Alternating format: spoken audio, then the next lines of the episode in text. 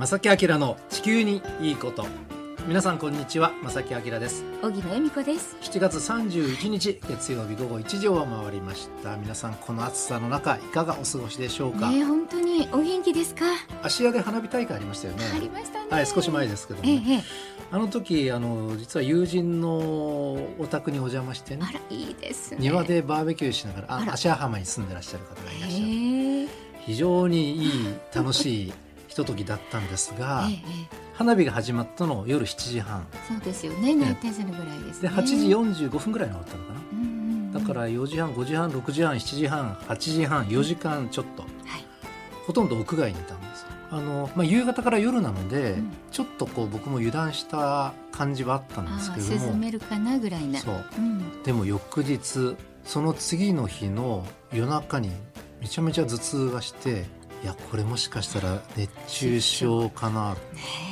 まあその時の体調とかももちろんあると思うんですけどね、はい。いやそうやって考えたらあのそんなに気温高くなかったとは思うんですけどもでもやっぱりね慣れてないと熱中症になるのかな。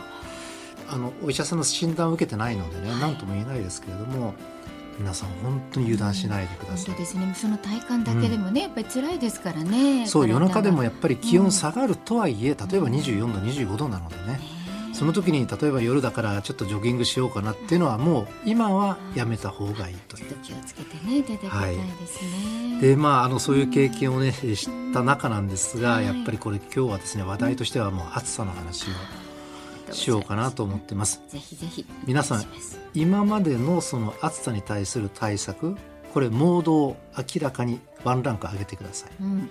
そうしないとやっていけない。今もう現状がそうなってるうん、その話も話も含めて今日ね少しおお話ししたいと思います。しばらくですがお付き合いください。この番組は公益財団法人兵庫環境創造協会の提供と浜田科学株式会社の協力でお送りします。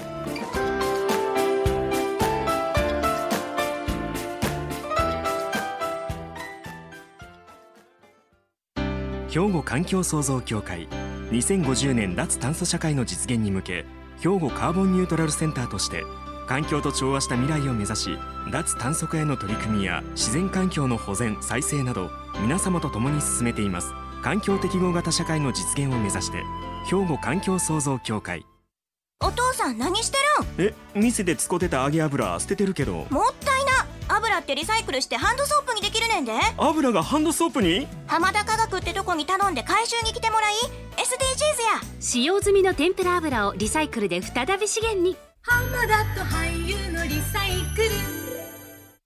えー今日はね暑さの話をしますよってお話をしたんですがその暑さをですね、はい。もう皆さん気象災害というふうに捉えてください。もう今はね、うんそのぐらいの気持ちになってくださいということですねそうなんです。はいで、あの少し例えとしてね、あのいろんな気象災害の話をまずしていきたいと思うんですけども、まずねちょっと夏の前の梅雨の話をしますね。はいで、今年の梅雨入りって例年よりもだいぶ早くて、早かったですね、はい。で、大雨はといったら九州の北部とか北陸とか東北地方。で、もともと、まあ、九州は除いてね、あんまりこう、本来だったら雨が多く降らないエリア、日本海側などをね、えー中心に大雨に見舞われました。で、これもはい。ここ数年の特徴で、これも異常といえば異常なんですけどね。うん、あの数日の間に平年の1ヶ月分の雨を記録したりと。で一旦こういう状況になって雨が降るともう今までの雨量の記録を簡単に塗り替える。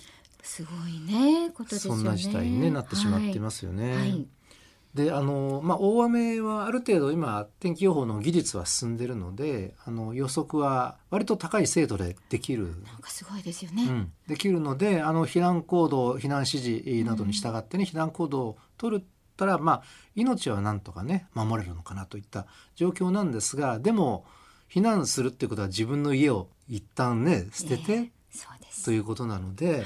でそこに大雨が、えーやってきて、うん。で川が増水して氾濫して床上浸水とかちょっと住めない状況になったりとか後片付けが大変になったりとかね。本当に大うん変ですよね、あのこのそういう方々も今回またね多く出てしまったと思うんです。本当にあのね、えーいや大変だなと思いますけれども、気の毒なね気の毒ですけれどもね。なのでその大雨避難はできても住み慣れた土地とか財産これ奪う可能性がある。いや本当大変なね、はい。財産ですよねお家っていうのがね。そうですよ。ううん。ん、でその大雨が去った後お天気は回復してもそういう被害に遭ってしまったら、ええ。今までの生活がこれから先はちょっと変えなきゃいけないっていうまあ、状況になってしまう、はいっていう、まあ、これ大雨の話なんですけどもね。えー雨といえば2018年の西日本豪雨から5年が経ちましたが、あの NHK のアンケートによりますと被害が大きかった愛媛県内では今もですね心身への影響を訴える被災者がなんと71%に上るということなんだそうです。ですね。うん。やっぱりあのああいうような私たちはニュースで、はい。まあ、テレビとかねラジオで、うん。聞くわけですけれどもいや想像するだけでもそれはわかります。特にこの2018年の西日本豪雨って、まあ、うん。範囲が広くね大雨に見舞われたということもあってそれぞれの大雨が大きな被害をもたらしてしまったのでこのアンケート結果が71%うん。まだまだ影響残ってますよっていうお答えいやこれはもう本当に実感ですよね。ねえ。現実ですよはいね。現実です本当うに。んでその依然としてね全くこう収まる気配のない気候変動ええ。によって空気の中の水蒸気量がどんどん今増えてしまっていてこれ今もそうなんですよ。この夏もそうなんですがで雨が降ったとしたら一旦え降ったとしたらまあかなりこう強く降ったり。いやもう本当この関西でもね、うん。降ったら結構ななんかびっくりするぐらいびっしょびしょになります。はい、雨が降る予想イコールもう強く降るとか激しく降るとか、はい。そういう予想になっていたりね。ね実際にそういう雨が降ったり、であのここ数日も結構、まあ、夏空が多くなってはいるんですがでも場所によってはかなり激しい夕立ちとかがあちこちで実は起きていてね。ね警報を出しますよもしかしたら出すかもしれませんみたいな状況が実はこの炎天下の中ずっと続いてるんですね。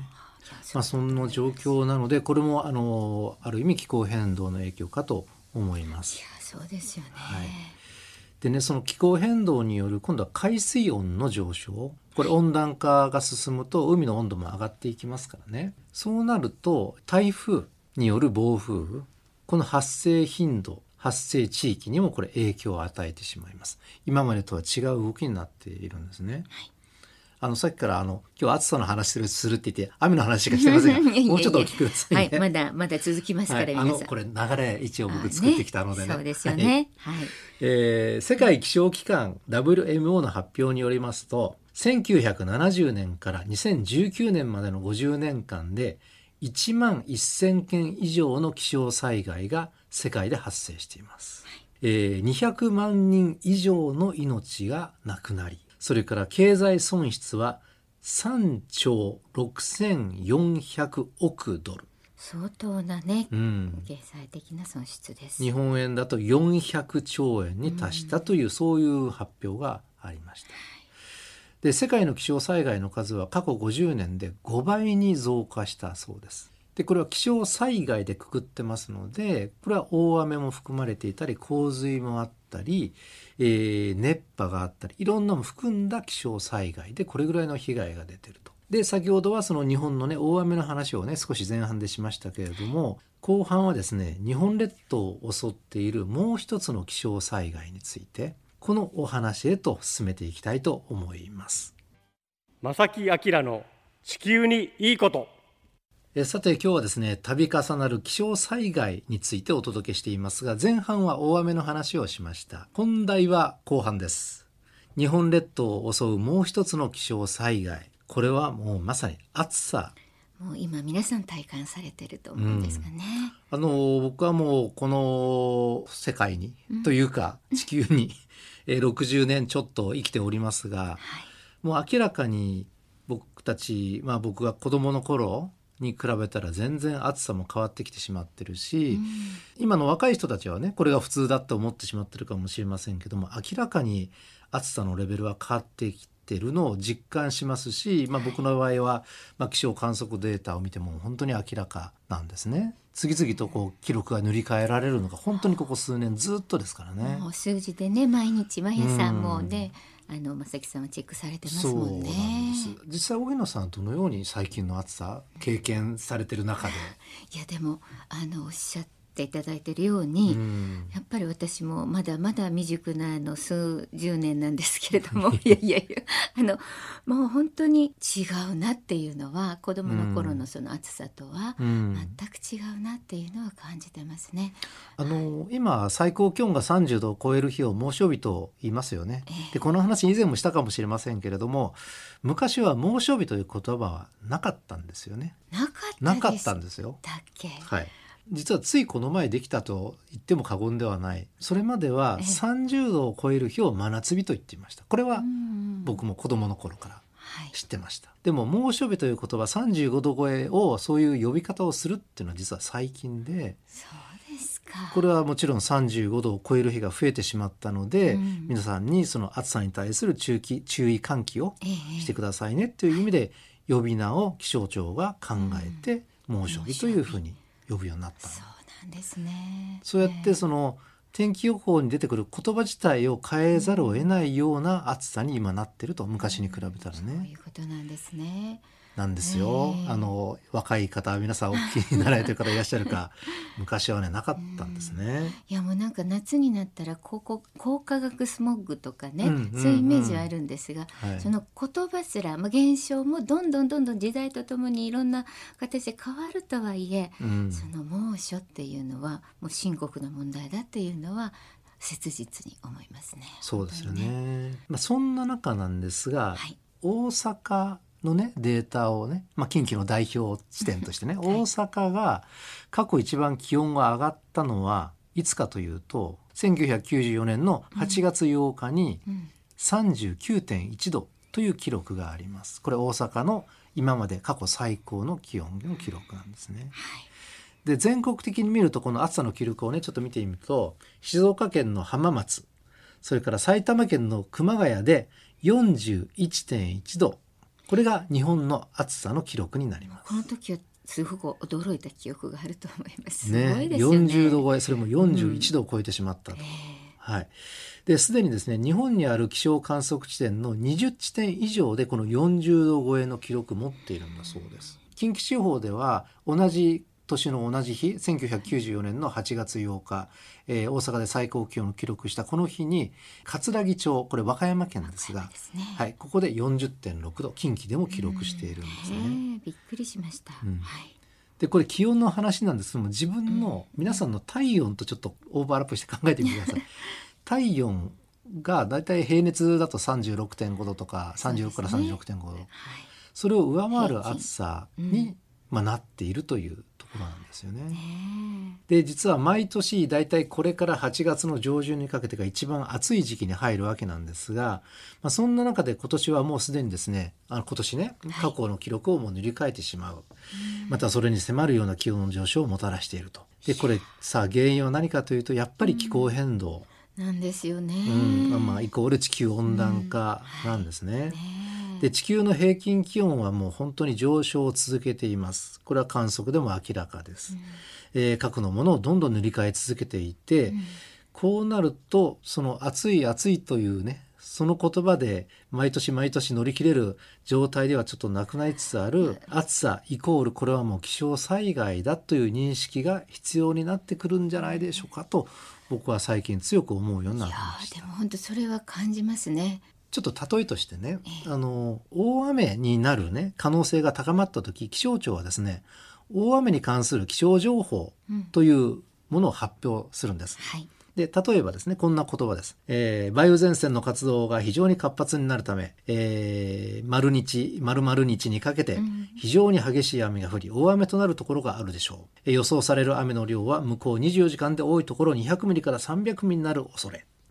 土砂災害低い土地の浸水、はい。河川の増水や氾濫に厳重に警戒してください。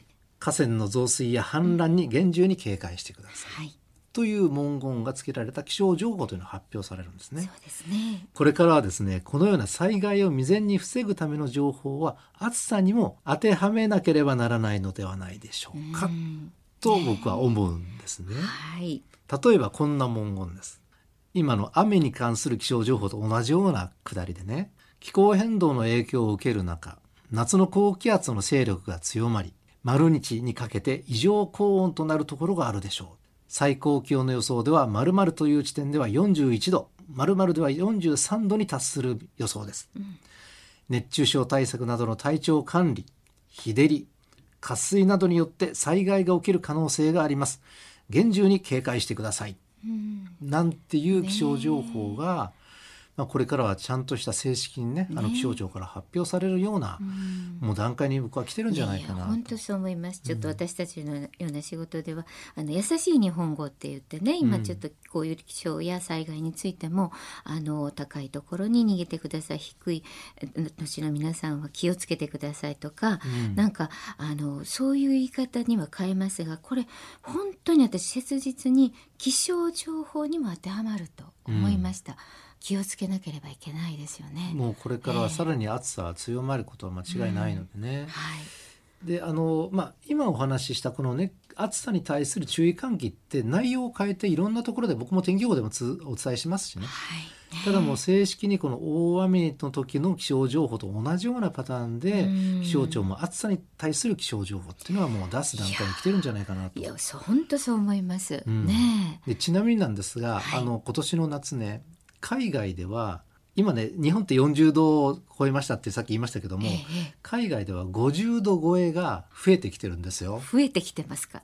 増えてきてるんですうわ、なんか時々聞きますけど、うん増えてきてるって言ったらちょっと怖いですね。お隣の中国の内陸の方でもついこの前今年の夏50度を超えたという記録があ観測がありったぐらいなんですーねす。ごいですね。うんまあ、暑さっていうのはすでにすでにこう災害レベルになっていて、まあ、避難行動を取る段階にある、うん再認識していただきたいと思います。ですよね。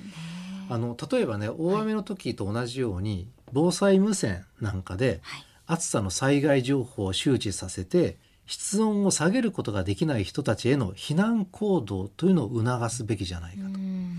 うんで避難所はじゃあどこにするんだと。空調設備のない体育館などはこれ除外しなきゃいけないですよね、うん大雨の時は体育館ってね避難場所になりますけども、はい。暑さに対してはこれは対応できていない、なので例えばですが大型ショッピングセンターなどに避難誘導、はい。こういうことが必要になってくるんじゃないかと。ですね。今少しずつまあもう今年もすでにね、はい始まってます都市部の、うんまあそういう行政の区間であったりとか、まあ大型のショッピングセンターでどうぞ避難してくださいみたいなね、うんうんあの休む時間を取ってくださいねみたいなのね。あの自主的にそういうね、はい動きをされてる、環境ところもありますよね。ね、それを進めてますけれどもね。はいはい。で実はねこれアメリカなどでは、はいあのクーリングエリアっていう名前をつけて、ええ。ここで涼んでくださいっていううん。ところをあえて作ったりしてるんですよ。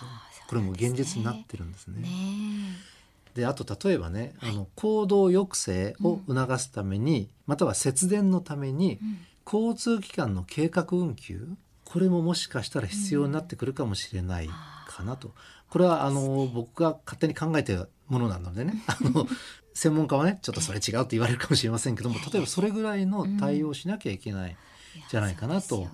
あの僕は思います。はい、そう思います。あともう一つ最後に。ええ。でこの異常な高温ね原因は気候変動ってさっきお話ししましたが、はい。気候変動って地球温暖化って私たち人間が作ってるものなのでねええ。と言われてますのでね。もうまず間違いなですくねよね。うんなのでこれ原因は自分たちが作ってるんですよと、うん。この環境をね。はい。でそれもやっぱり忘れてはいけないしそちらの対策もね必要かと思いますけどね。ね。はい、えー今日は暑さイコール気象災害なんじゃないかというお話をしました。